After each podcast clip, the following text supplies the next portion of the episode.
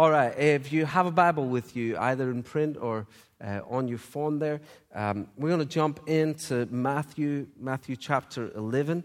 Uh, but before we do that together, I'd love for you to stand and uh, open your Bible to Romans 15, verse 13. Uh, as my friend Pete Greig always says, you might be delighted to know that the Bible is now available in print. just, just good news. Uh, Romans 15, verse 13. What I'd love for you to do is just to stand uh, together and uh, we're going to read this over one another. So I'd love for you to grab somebody, just uh, put your arm around them, around their shoulder, and just read a blessing. Or if it's male, female, you might just want to stand near one another and say it out. May the God of hope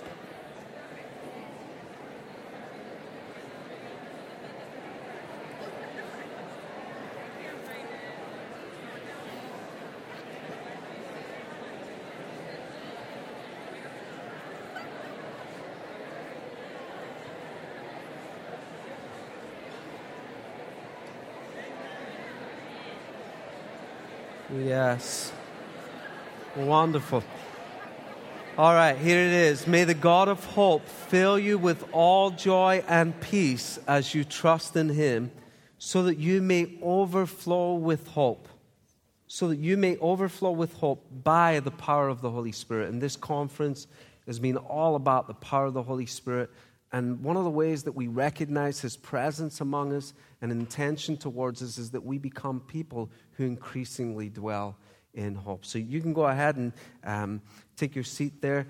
And uh, we recognize that the outcome of our faith is, is this prevailing hope that when Paul writes to the church in Rome, he says that suffering produces perseverance.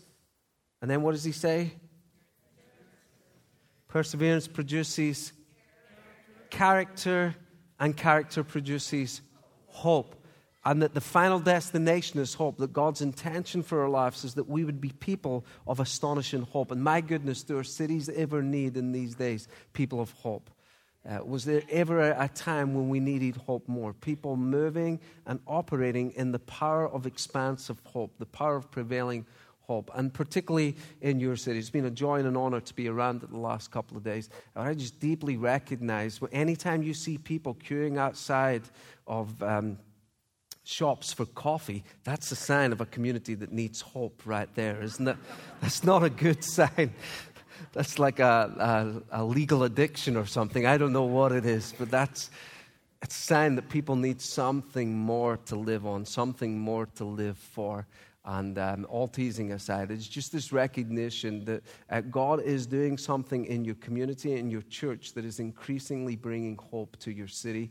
And I believe, particularly, and I don't want to lean too far into this tonight, uh, you can pick up uh, the tape from this morning on. But I believe, particularly in the area of compassion, there's an uprising of hope that God is birthing in Bridgetown for those who are in the margins and the fringes of culture and society, and that God's compassion is landing in those areas. And so you're going to see your church in the next few years. It's not going to look exactly the same. The Lord is going to bring some of His friends and introduce them to you. And they are not the project, they are our partners. They're the people that we get to run with. And so it may well be that uh, some people coming to the evening service have their Fred Meyer's cart. I said it right.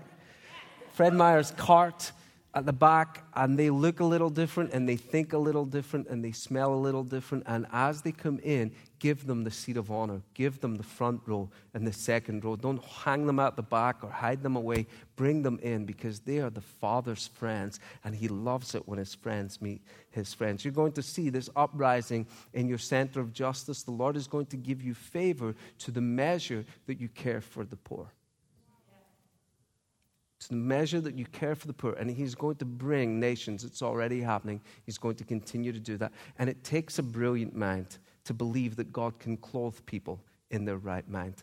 And it takes a tender heart to believe that the Lord can um, heal the brokenhearted. And it takes a willing spirit to see the spirit of fear broken over a community and the spirit of power, love, and soundness of mind begin to grip Portland.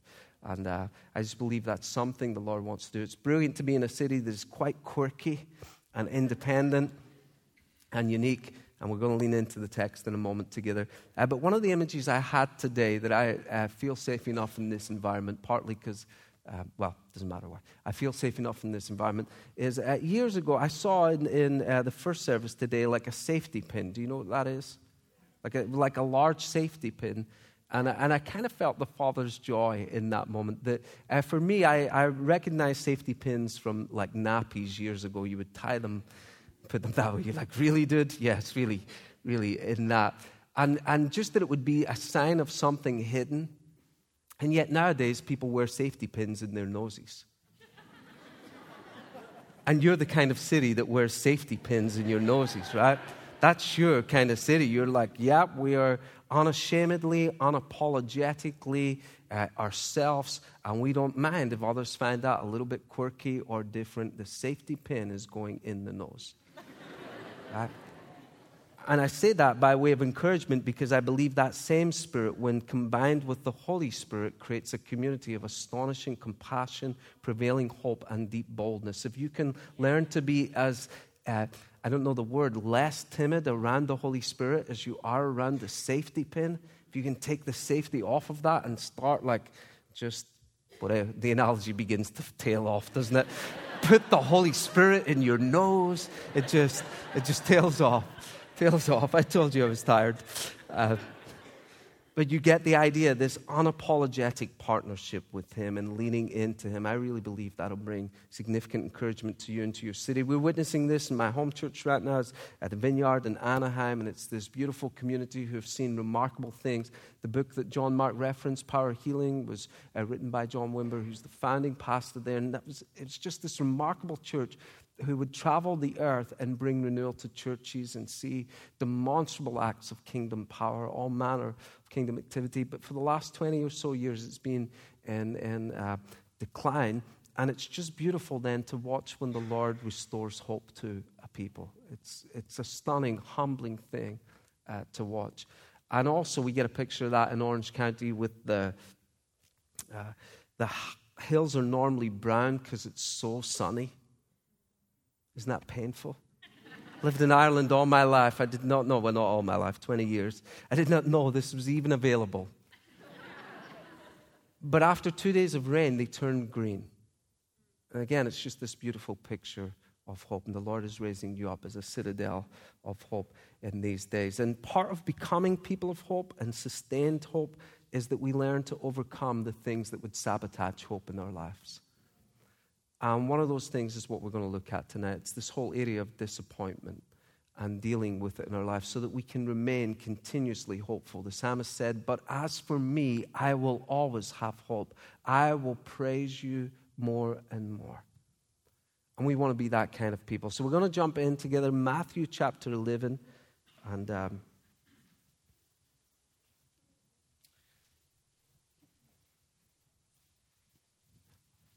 says this, verse 1. Now it came to pass when Jesus, let me just grab it up here actually. Matthew 11, verse 1. Hmm. After Jesus had finished instructing his 12 disciples, he went on from there to teach and preach in the towns of Galilee. When John, who was in prison, heard about the deeds of the Messiah, he sent his disciples to ask him, Are you the one who is to come, or should we expect someone else? And this is, this is John the baptizer. This is the one who was the first to recognize the Holy Spirit resting on Jesus. He saw him come upon him like a dove. You remember at Jesus' baptism. And, and he's this guy with incredible prophetic gifting who moves in the Holy Spirit. And here he is in this prison of disappointment. And he's asking the question Jesus, are you really the one? Are you really the one? Or should I expect someone else? He's having this crisis of faith, this crisis of hope. And he's asking the question should I really continue to give the rest of my life to this? Is this worth me dying for? Jesus, are you really the one? Or should I expect someone else? And it's understandable that he would be that way because he's in prison. And so far, Jesus is doing whatever Jesus is doing in the cities and the towns. And John's in prison, and he can remember Jesus clearly saying that the Spirit of the Lord was on Jesus to bring good news to the poor and to bring freedom for the captives or for the prisoners. So Jesus said, I'm going to bring freedom for the prisoners, and there's John in prison, and freedom ain't coming. And he's wrestling with the pain in that, and he's trying to process it. And he says, Is this, is this how it's going to be? And in that moment, he's kind of thinking, I'm not sure this is the kingdom I signed up for. This is not kind of going the direction that I thought it would. And he's living that kingdom tension of the kingdom being truly here, but not yet fully here. This moment of absence and presence in our faith, these times when God seems hidden from us. And John is right in the mix of that. And so he sends his mates to say, Go ask Jesus this question. And so they come to him, and then Jesus gives this answer to them. Verse 4. He replied, Go back and report to John what you hear and see. And if you have a paper Bible there, I would encourage you to circle that little phrase, hear and see. Uh, you'll see it again and again in the Gospels and the book of Acts, just see and hear or hear and see. And it's just saying to us that this gospel, this story, was always designed to be seen, not just heard. That we're actually supposed to uh, hear the sounds of Scripture and hear the sounds of awe as God does what God alone can do. And we're supposed to see God at work with our own eyes. We're supposed to see the things that Jesus did through our own hands. He says, Go back and report what you hear and see. The blind receive sight. It's like, yep, do you see this happening? So it's happening in that moment. He's like, hey, they arrive obviously to ask John's question. And he's like, You see that blind person over there receiving sight? Tell them that's what's happening. And do you see that deaf person here who's just been healed in their hearing? Tell John that's what's happening. Tell him that lame person just walking. And he just begins to tell him. And I, I don't know about you, but these things go on my list, right? The, the blind seeing should be on your bucket list where you pray for them and they see. It should be up there with the vacation to Italy right? Like it's on the list, or the trip to Iceland, or whatever it is.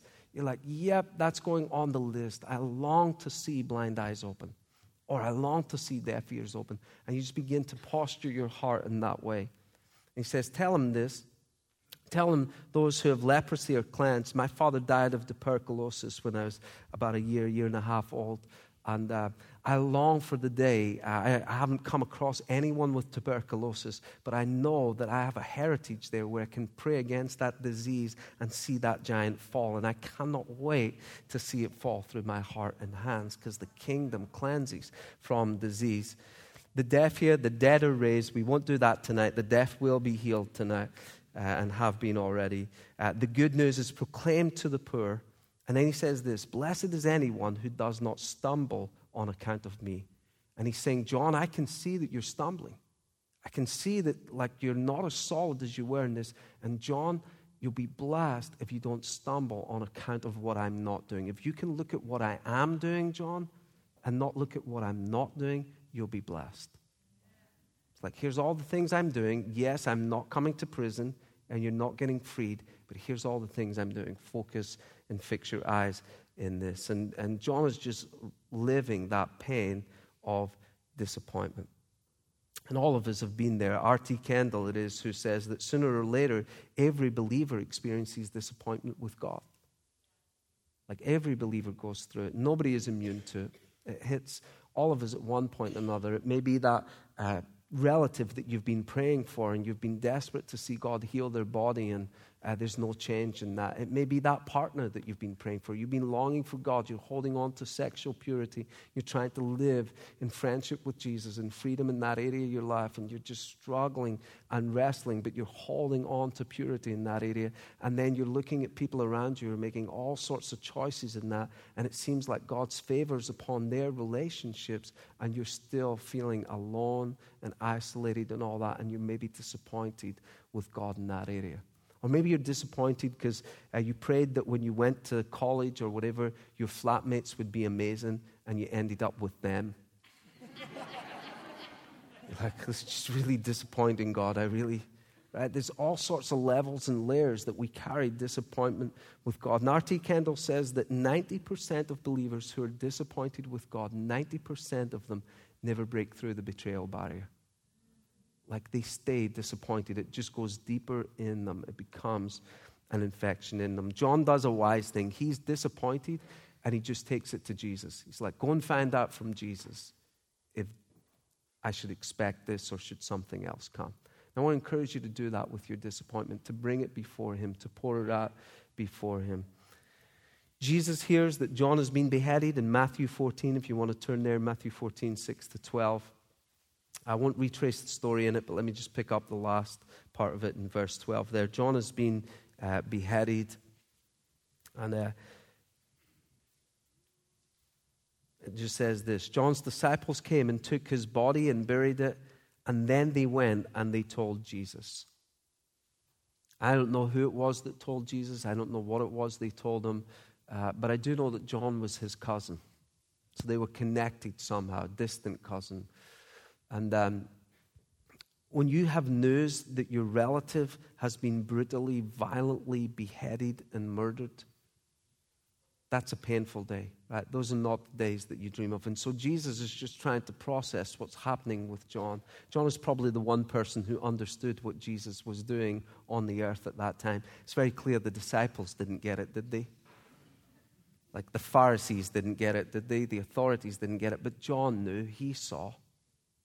And Jesus is just uh, processing the pain of that. And so Matthew 14 13 says this When Jesus heard what had happened, he withdrew. He withdrew by boat privately to a solitary place.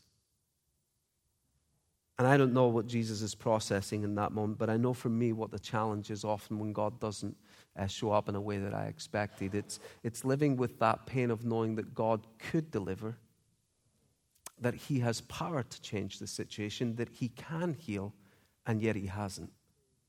You're like, oh man, how do I, how do I begin to process that? God didn't open the prison door for John, and yet a few years later in the book of Acts, He does that very thing for Peter. Peter's in prison, he's about to be beheaded by Herod, and the Lord comes, and an angel comes and opens the prison doors, and Peter's released. It would have been a simple thing for God to do that for John, and he just didn't. And so Jesus withdraws. He's trying to get away from people in that moment. He's trying to process the pain because I think Jesus knew that if we don't heal disappointment quickly, it becomes an infection in our hearts. Like it's okay to feel disappointed. All of us go through that. It's not okay to be disappointed to live with disappointment in us. And the reason for that is we are called believers. And it is the most natural thing in the world for believers to believe. And when I'm living, if I'm not believing, I'm not a believer. I can call myself something else, but the very definition of a believer is someone who's believing, right? Isn't it? It's like, yeah, that's the definition of a believer. You're a believer. Then I saw her face. right? Like, I'm a believer, not a trace. What does it say? Not a trace? Okay, let's take it to the fifth. All right. Okay, it's the very definition of, of believers is that we believe that our heart is postured towards faith. The Bible says the righteous live by faith. That's the very orientation of our heart. So when disappointment strikes, we got to heal that stuff quickly and deal with it quickly. And it's okay to feel disappointed, but it's not okay to live in that until uh, to have the last word. The Bible says in Matthew 14, verse 14, that when Jesus landed, When Jesus landed and saw a large crowd, he had compassion upon them and he healed those who were ill. And so he gets there, he's trying to withdraw, and he gets there, and there's this huge crowd, and they're there with their sickness. Huh? Anybody here, your birthday is 15th of August? It's your birthday, your anniversary. Going once real quickly. If you are, don't come to me at the end and say, That was me. I will. Um, 15th of August will be your birthday. Is this the 8th of May? Will be your death day. like, this is your moment. If you're going to come, come in this moment. Uh, 15th of August. Anybody, if that's you, going once, going twice. All right, I can continue. Uh, when Jesus landed, he saw a large crowd. He had compassion on them, and he healed those who were ill. And so he's there, and, and there's this crowd around him, and the disciples are processing the disappointment of John as well. He was their friend, their mentor for some of them. They're trying to process it. And they say to Jesus, Jesus, send the crowd away. Like this is a day of grief for us and a day of torment. This is all on the same day. The feeding of the 5,000 and Jesus hearing about John's death is the same day. That's really important. And they're like, send them away, Jesus. And that makes sense then, doesn't it? Who wants a whole thousands of people crowding around you when your heart's mourning and grieving? Nobody wants that. So they say, send them away because none of this day was in the script. None of it is what they desired. And Jesus does the most loving thing for the disciples in this moment. He calls them beyond their disappointment. And he says, Boys, send them away. I tell you what we're going to do. We're not going to send them away. What's going to happen is you're going to give them something to eat with bread you don't even have. Talk about calling people out of pain into purpose. Uh, like, oh, can I? Like, like this is, I don't know how to say this, but I, I have huge reverence in my heart. To me, this looks like terrible pastoral care. Anyone else there with me? You're like, yeah, these people, everybody's grieving here right now, and you're going to ask them to do a miracle that hasn't been seen in the earth in at least 500, 600 years. You're going to, you're going to ask them to do that? They're going, to, they're going to reach in where they have no bread and they're going to give bread to people who are hungry. And Jesus calls them that moment. He says, You give them something to eat. And what he's saying is this hey, even though you've been you're not immune to disappointment, and nobody is, you don't have to be immobilized by it. That disappointment always competes with compassion. And I think it's partly why I'm teaching this tonight, because the Lord is accelerating compassion among you. And one of the enemies in that is just disappointment.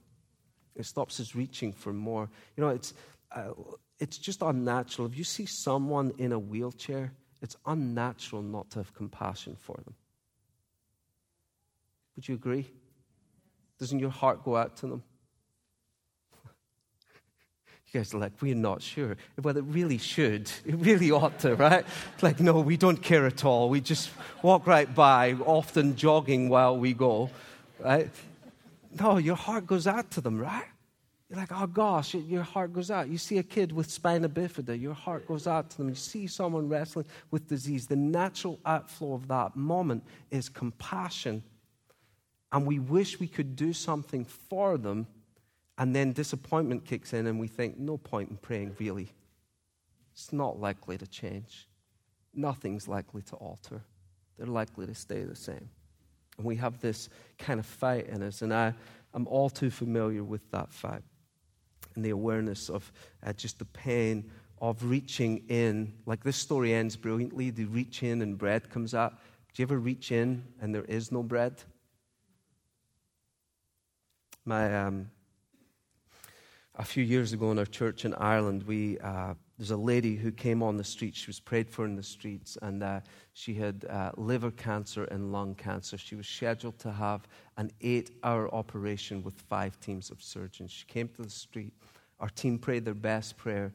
A couple of weeks later, she goes into the hospital for the operation.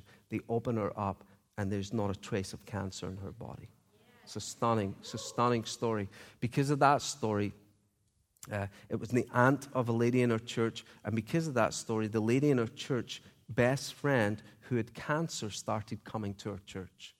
It's like, well, if it's Paul, and we, we've seen every, I don't know if I've said this in this service, we've seen every conceivable cancer healed. So it was, it was common for us to see it. So this lady comes, her name is Cheryl, and Cheryl has breast cancer. It's returned. She hasn't had it for a number of years, and it's just returned. It's returned quite aggressively. She's 39 years old, two kids, and um, we just pray our best prayers for Cheryl. We show up at her home. We uh, do everything we can. We anoint with oil. We, we're praying all our best prayers, knowing that the Lord can heal, and we've seen Him do that very thing.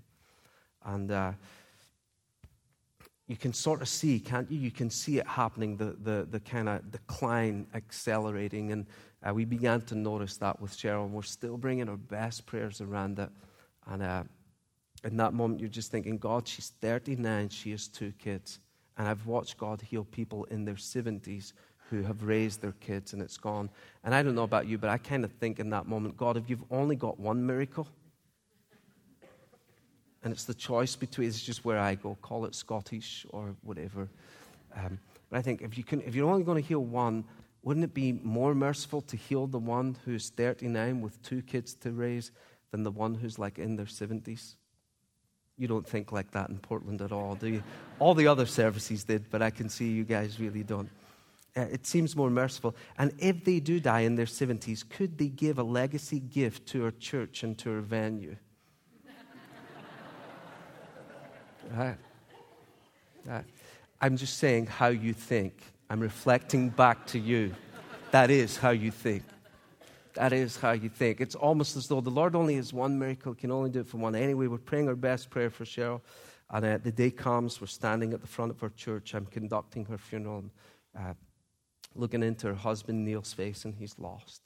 You know, like, um, yeah, she was just the backbone of the home, and he's completely lost. Uh, I'm looking into Zara's face and her brother, and, and um, trying to hold it together, trying to do this funeral. And um, we get through that moment. Uh, about two weeks later, an elderly lady, exact same condition, breast cancer, comes to the street, and the Lord heals her instantly. Like, what do you do with that? What do you do with the disappointment? What do you do with the other one? How do you process those kind of moments? And in that moment, Jesus calls the disciples to reach beyond where they've been and he says, Hey, you give them something to eat. And he's calling them to fight for faith in the midst of it. He's saying it's, it's um, we don't deny the presence of pain at all. We embrace that, but we refuse to give it the last word. It's like, I will not let it rule over me. It may be around me, but it will not rule in me and it will not rule over me. There is a name that's above the name of cancer. There's a name that's above the name of disease. There's a name that's above the names of disorders. There's a name that brings healing and hope. And that's the name that I live under. I reposition my heart. And in this moment, Jesus is almost saying to the guys, Boys, there's two meals here. There's the meal of disappointment, of the day that we've had together where John has died and we've tried to get away and then we're just surrounded by need. And then there's the meal of what God is making available for these people around us. And it's almost like this that the, the way we'd say it at home is this life is hard. Like it's always hard.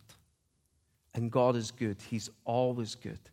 He's always good at turning things around. And in the middle of the heartache of life, eh, it's never Him who's sending it.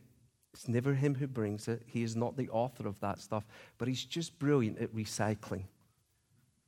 So a lot of people think because God is amazing at recycling that He sent the garbage. But He didn't. He's just wonderful at recycling. And in the middle of that, we recognize that suffering produces produces and character produces hope. So, how do you know you're a person of good character? Because the next time you see something that requires hope, your hope is fully engaged. There is not a hint of cynicism in your heart. Cynicism and hope cannot coexist. One must die at the hands of the other.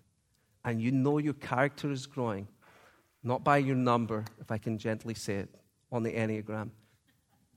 As good as that is, and I'm sure it's wonderful. Right? But you know it's growing if your hope is expanding. That's how you know character is forming in you. That God looks at you and He says, At last, there are people on the earth whose character is at a place where I can put heaven's hope on them and they can begin to administer that hope to those around them and become ambassadors of hope in a broken culture. It takes no prophetic gifting whatsoever to see the failure of others and the failure of a city, but it takes enormous hope to go into a city beyond optimism and declare God's divine design for an area, to begin to change the labels that culture would put on a city. I live in California, and people are always saying, California, it's like liberal central there, and all sorts of things. And I'm like, oh, you don't understand. God is writing a story right in the heart of that region, and it's beginning to come alive. It's bursting out in industries. We're seeing it in families and bodies. And I've uprooted my life from Ireland because God is doing something in the U.S. in these days. And if he wasn't, he would not have moved us. And it takes hope to see that.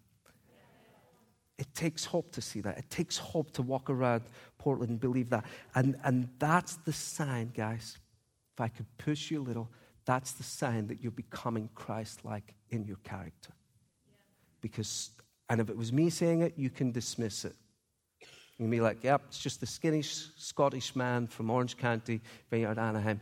But if you truly value this book, not saying this in a guilt way, if you truly value this book and you think that Paul's writings are somewhat authoritative, then understand that character produces hope. And we are fundamentally people of hope. And I, I think the Lord wants to set us free in hope in this region tonight. So we're, we're going to, um, I want to leave just enough time to uh, do some ministry in that. Is there anything else? Let me just read one quote before I finish. It says this Choosing a lifestyle of faith and risk is surrounded by the reality of disappointment. When we start believing for greater things, we set ourselves up for greater disappointments. Although we may wish it were not so, disappointment is part of the journey of reaching for the impossible. Contending for breakthrough in new realms of healing means working through moments of profound loss. And as you risk reaching for more, remember that history was written and altered not by those who never wavered or by those who were always certain, but by those who did not allow their questions to paralyze their actions, by those who, through their, who though their faith was as small as a mustard seed, chose to plant that seed. Those who, in addition to believing and doubting, chose to go after the impossible, knowing it would probably cost them everything. Those convinced that if they did not venture, they would remain ordinary as long as they lived. And with the wind howling around their ears and the wave rising above them, launched forward, outward, and Godward. I remember the moment in our family when the winds were howling and the waves were rising. Uh, my uh, sister in law and her husband, uh, who now lead the church back in Ireland, uh, were at the 20 week point of their scan for their baby. And uh, when they got the scan back, uh, there's a condition, I, I, can never say it properly. It's something like encephalitis, something like that. But it basically meant her brain was growing out of her skull. And um, he said, look, it, like she's not, she's not going to live. And she's not going to reach full term. And uh, we prayed our best prayers. We uh, doctors were doing an amazing job. And we prayed our best prayers. We contended for healing. And uh, and Janet was able to carry Cara full term. And, uh, but as she was in labor, they said, Look, we just want to prepare you. Doing a great job. We just want to prepare you. Um, like she's only going to take a few breaths, and that'll be it. And, and of course, we heard that on the election night. Um, that we're praying our best prayers, Lord, spare her, save her, all that. And Cara did take more than a few breaths. She lived for 16 days. And uh, she was an incredible grace to her family and joy to us. Um, and I'll never forget moments that the heart were never designed for. We were never designed to experience that kind of loss. But I'll never forget watching uh, my brother in law carry this little box with her in it and carrying it uh, to the grave. And I'm looking at him, and I tell you, it's like sacred ground. It's holy ground. When you see someone still with hope in the middle of loss, it's holy ground. This is what it looks like to be people filled with the Spirit. And He's there and He carries her, and uh, it's just the most beautiful thing. And then to watch them pray for others whose kids need healing and to pray with no doubt in their mind that God is able to do it is a beautiful thing. They have every reason to lean out, but everything in them turned in. It's just like, Lord, that's what you do. That's character and it's astonishing hope. And it's what we do. So we're going we're gonna open up. I'm to invite you just to stand where you are, if you would. Uh,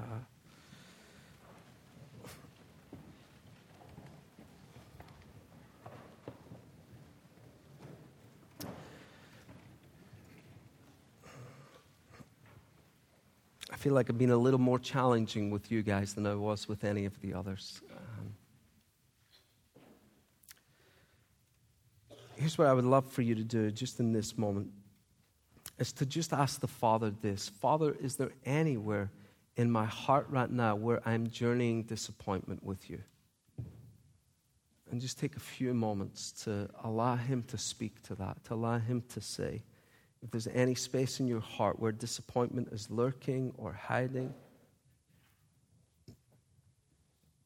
or maybe, maybe you don't even need to ask that. Maybe you already know, gosh, Lord, I've, I've allowed disappointment to reduce my expectation. You're so painfully aware of those places in your soul where you are disappointed. And if tonight you know that that's you, that there's disappointment you're journeying, and if R.T. Kendall is right, that'll be a lot of us in the room right now. If you know that's the case, and just very simply, just where you are, would you put your hand in your heart? It's like, just where you are. And in a moment, we're going to engage in a little bit of liturgy here where I pray something and you repeat it uh, after me. But first, let me pray this God of hope, would you come? God who overturns and heals disappointment, would you come? Thank you, Father. Thank you for coming. Let your hope arise even now. We're going to pray this. I'm going to pray. I would encourage you just to pray after me if you have your hand and your heart. Father, here and now, I break my partnership with disappointment.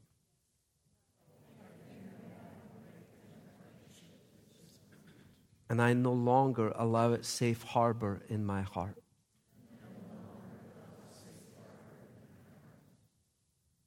I cancel the activity of the enemy that is assigned to increase disappointment and wounds.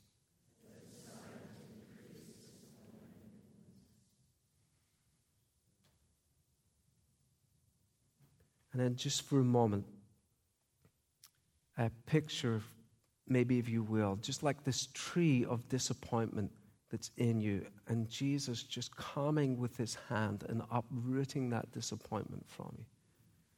Just uprooting that tree and removing it far from you. As far as the east is from the west. And just pulling it up and saying, You don't have to live with this anymore. You don't have to journey this anymore.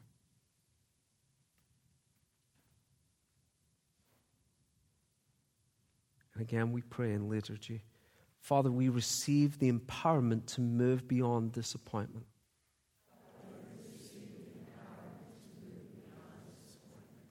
And declare our expectation that goodness and mercy will follow us all the days of our life.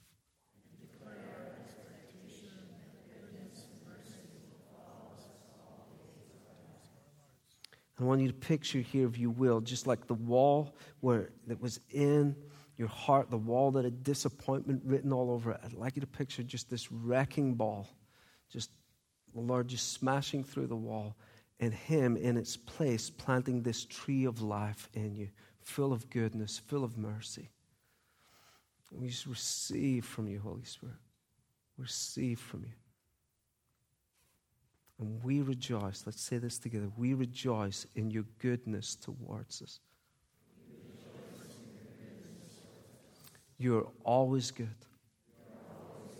And because you are always good, I will always have hope.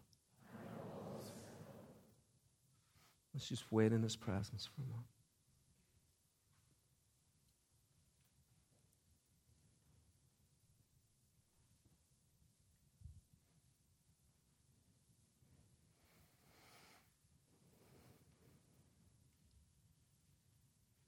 As we receive there, there um, I want to open up an opportunity for, as we continue to linger in prayer, for those of you who are here tonight and uh, you've never opened your life to Christ, you've never surrendered your yes to Him, uh, you've never stepped into His story or allowed Him to step into your story, and you're here tonight, and that's a desire in your heart in this moment. Many others have done that today already, and that's just a desire of your heart in this moment that you want to surrender your yes to Him.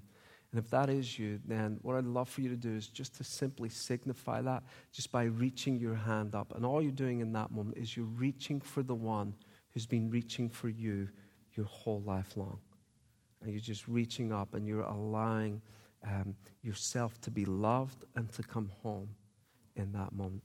And so if that's you, and tonight you're saying, Yeah, I want to step into the story of God. I want to surrender my yes to Jesus. I want to open my life to Him, becoming a believer tonight. And just where you are, would you go ahead and just raise your hand wherever you are in the room? We'll take a few moments uh, just to see it. Uh, put it right up. Be easier for us to see it that way. Just wherever you are. Yeah. Are there others tonight? Just wherever you are. It's tricky for me to see, particularly up there. You're just leaning in in that way. Just raise your hand, put it right up, and we'll see it. I'm not going to call you to the front, not going to embarrass you, but I do want to take just a, a few moments longer in this. If that's you tonight, and you're surrendering your yes to God for the first time, or the first time in a long time, just go ahead and raise your hand. Yeah, God bless you. God bless you. Are there others tonight? I just can't see here or here. Yeah, God bless you. See that, huh? There are others tonight. It's wherever you are. Yeah, there are others just where you are. I just want to take this is one of the most holy, important things we can do. And I just want to take a moment more. Anyone else tonight? Your heart is thumping in your chest, and you're like, I want to do this. I'm just scared. And uh, that's you. Just go ahead and just raise your hand. Put it right up. We're going to pray in a moment. Anyone else? Yeah. And those of you who've raised your hand, just keep it raised for a moment or raise it again. We're going to pray. Um, welcome home. welcome home. The Father loves you and is for you. His joy in this moment is over you and towards you. And his face is full of joy in this moment for you. And as you come to him, you might want to say, Father, I, I, I just, uh, I want to come and I want to confess that I've, I've kind of chosen a different story, but tonight I want to step into your story. I believe that you sent your son, that he died for me, that his sacrifice is enough for my shame and for my stuff and for my sin. And tonight I receive the fullness of your forgiveness, the wholeness and the freedom of your forgiveness into me. And I thank you for that now. And I ask that your Holy Spirit would come and give me power to be a person of hope, and that you would sustain me through your hope. I know that I'm not signing up for an easy life, but I want life with you and I want life in its fullness. As you pray that, hear him say, Welcome home. Welcome home. The Bible says that there's great rejoicing in heaven when people return to the Father. How about for a moment we just mirror that joy right here, right now?